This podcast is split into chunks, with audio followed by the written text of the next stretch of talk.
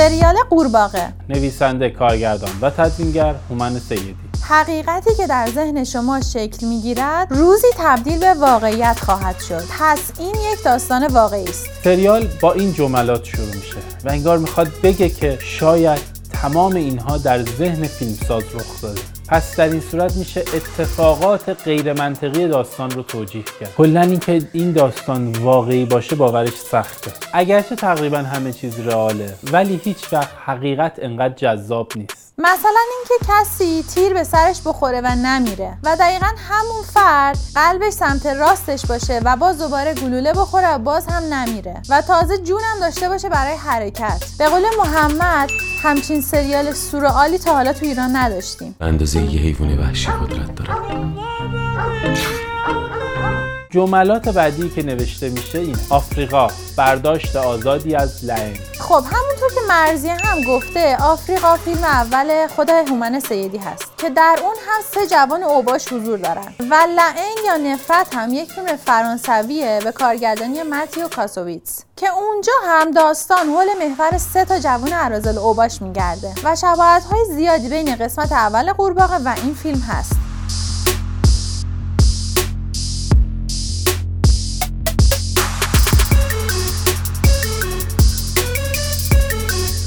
که فیلمساز میاد اول فیلم می نویسه که برداشت آزادی از لعن یعنی تکلیف خودش رو با ما روشن کرده. اما اینکه کسایی مثل نیلوفر یا علیرضا میگن که پلان به پلان کپی از اون فیلم هست غلطه. مشخصه که از چند تا سکانس اون فیلم نفرت برداشت شده. مثل سکانس دختر تو اتوبوس. Madame, messieurs, je sors de l'hôpital, j'ai pas mangé depuis deux jours. اما داستان کلی و خورد ماجراها خیلی با اون فیلم متفاوته. و این حرکت به خودی خود هیچ اشکالی نداره. فیلمسازهای بزرگی مثل نولان یا آرنوفسکی هم خیلی از فیلمهاشون رو با الهام از انیمه ها یا فیلم های دیگه ای ساختن. سیدی که جای خود داره. مثلا فیلم Inception نولان از انیمه پاپریکا برداشت شده که البته خیلی بهتر از پاپریکاست.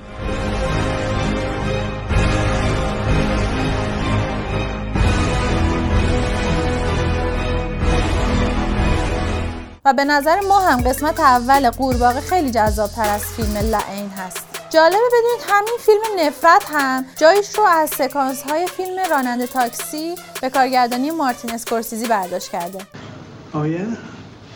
Huh? Okay. Huh? هومن سیدی در فیلم های قبلیش هم برداشت از فیلم های خارجی داشته. مثل مغزهای کوچک زنگ زده که برداشتی از شهر خدا بوده. میگن اگه چوپون نباشه گوسفندا تلف میشن یا گم میشن یا از گرسنگی میمیرن. این چوپونه ما همه گوسفنداشیم یا خشم و هیاهو که از زندگی ناصر محمدخانی برداشت کرده. شرایط من شرایط زندگی و کاری منو درک کنی. مردم منو می‌شناسن بعد یه جوری رفتار کنم باور کنم بعد یه تصویر سازی کنم که باور کنن. کنن. بله. و فیلم اولش آفریقا هم که از همین فیلم نفرت برداشت شده و حتی قسمتی از فیلم نفرت رو داخل فیلم آفریقا نشون میده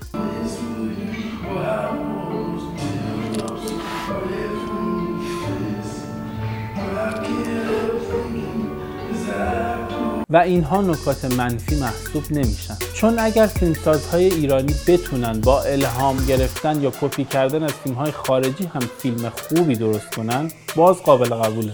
اما این کار رو نمی‌کنن. و به قول ایشون اوج خلاقیت رو می‌ذارن بر پایه خیانت و شکست عشقی و اینجور مسائل. بسیار جرأت می‌خواد که برخلاف کلیشه های ذهنی مردمت فیلم بسازی. و به قول شیدا هومن سیدی جسارت و هنرش رو داره. و میشه به ادامه این سریال خوشبین بود. ژانر فیلم جنایی معمایی و رازآلود هست. و سریال با این مضمون و این نسخ در ایران کم داشتیم. تا اینجا این سریال از اضافه گویی پرهیز کرده و مثل خیلی از سریال ها به اصطلاح آب بندی نشده و ریتم مناسبی داره. گویا کل سریال 15 یا 16 قسمت هست. این ششمین ساخته هومن سیدیه. دنیا برای من جای کوچیکیه. احساس می‌کنم همینجا بسته است و نمی‌تونم نفس بکشم. انگار همه این لحظه ها رو قبلا دیدم.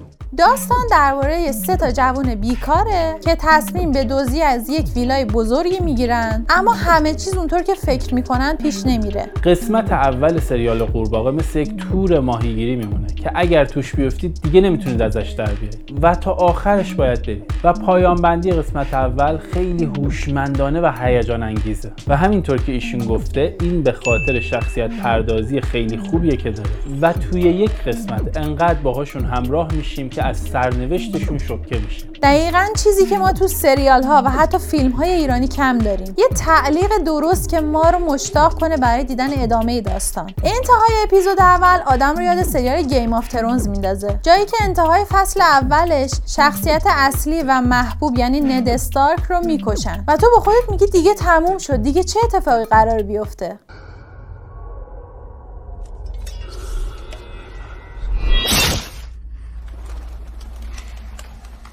و تو قورباغه هم به نظر میاد که تنها سه شخصیتی که اصلی هستن رو حذف می‌کنه و قافلگیری خیلی جالبی داره. تا جایی که ما فکر کردیم قورباغه یه سریال اپیزودیکه که هر قسمتش یه داستان مجزاییه. ولی با دیدن قسمت دوم فهمیدیم که اینطور نیست. قاب بندی فیلم برداری و همچنین سیال بودن دوربین از نکات ویژه این سریال هستن. طوری که سکانس پلان های زیادی رو بدون کوچکترین ایرادی می‌بینیم و بسیار تمیز و نرم در اومده و در خدمت داستانم هستن خب خوش گذشت.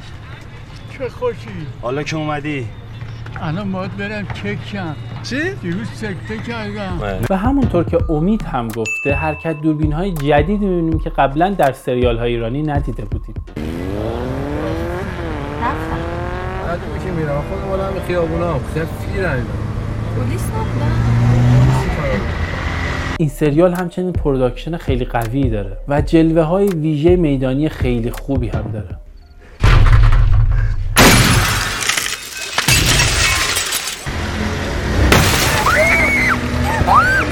قورباغه سریالیه که سطح کیفی سریال های ایرانی رو بالا برده و قطعا سطح انتظار مخاطب هم بعد از دیدن این سریال بالاتر میره. یکی از نقاط قوت قسمت اول این سریال پرداختن به شخصیت سه کاراکتر جوون این سریال که یکی متفکره یکی شوخ‌طبع و یکی هم عصبی که خیلی خوب با هم match شدن و البته بین اینها شهروز دل‌افکار خیلی خوب نقشش رو ایفا کرده. تو چیه؟ هیچی نیست؟ با آشغاله. با آشغال. آشغال اینجا بوده بردنش. فضا سازی سریال خیلی خوبه. یه فضای دارک و خشن با صحنه های خون و خونریزی. چیزی که باز هم ما تو سینما ایران نداشتیم. و همونطور که سعید گفته سیدی توی استفاده از خون مثل تارانتینو عمل کرده. I mean, do you think that God came down from heaven and stopped us? Oh,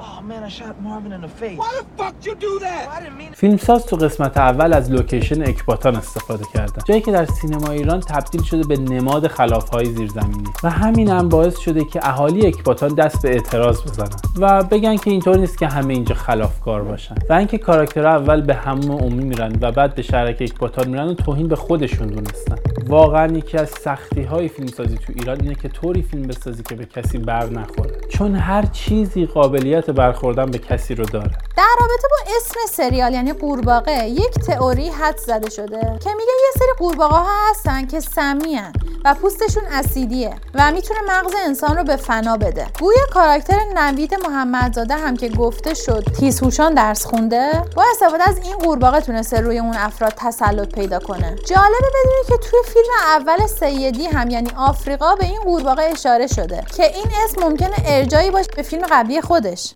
سه تا قورباغه رو میندازن توی وان. تو وانا به جوش میریزن. قورباغه نمی‌تونن تحمل کنن. میترسن. از ترس جونشون می‌برن. یه نکته جالبی که مونا هم بهش اشاره کرده اینه که شبیه بودن سکانس های پایانی قسمت اول به بعضی نماهای انیمه کدگیاس هست. ببینیم. حالا خودت. یک ایرادی که میشه به فیلم گرفت اینه که کاراکتری که ام اس داشت و حتی نمی‌تونست یک خودکار رو برداره یهو تبدیل میشه به یک خلافکار حرفه‌ای. و این تحول به یک باره درکش خیلی سخته. ولی می‌تونه این معنا رو داشته باشه که امید و کار چجوری می‌تونه انسان رو متحول کنه. یه ایراد دیگه ای که خیلی ها گرفتن هم این بوده که وقتی کاراکترها از صندوق عقب به جلو آورده میشن قطعا خونشون صندوق عقب هم ریخته و پلیس می‌فهمه که داستان چی بوده. اما اینها دقت نکردن که کل صندوق عقب با پلاستیک پوشیده شده بود و ایراد این نیست. ایراد اینه که اون پلاستیک ها رو ور نداشتن.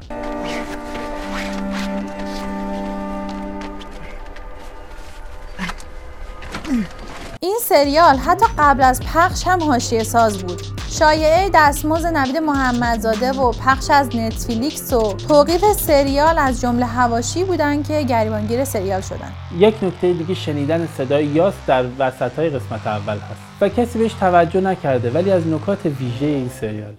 امید به باقی راه واسه گوش تو ساقی ناب. پیرامون آشی پر پیام تو قافیه گم. آماده راهی عمق. در کل به قول پریسا و علی برای قضاوت خیلی زوده و مشتاقانه منتظر قسمت های بعدی این سریال هستیم.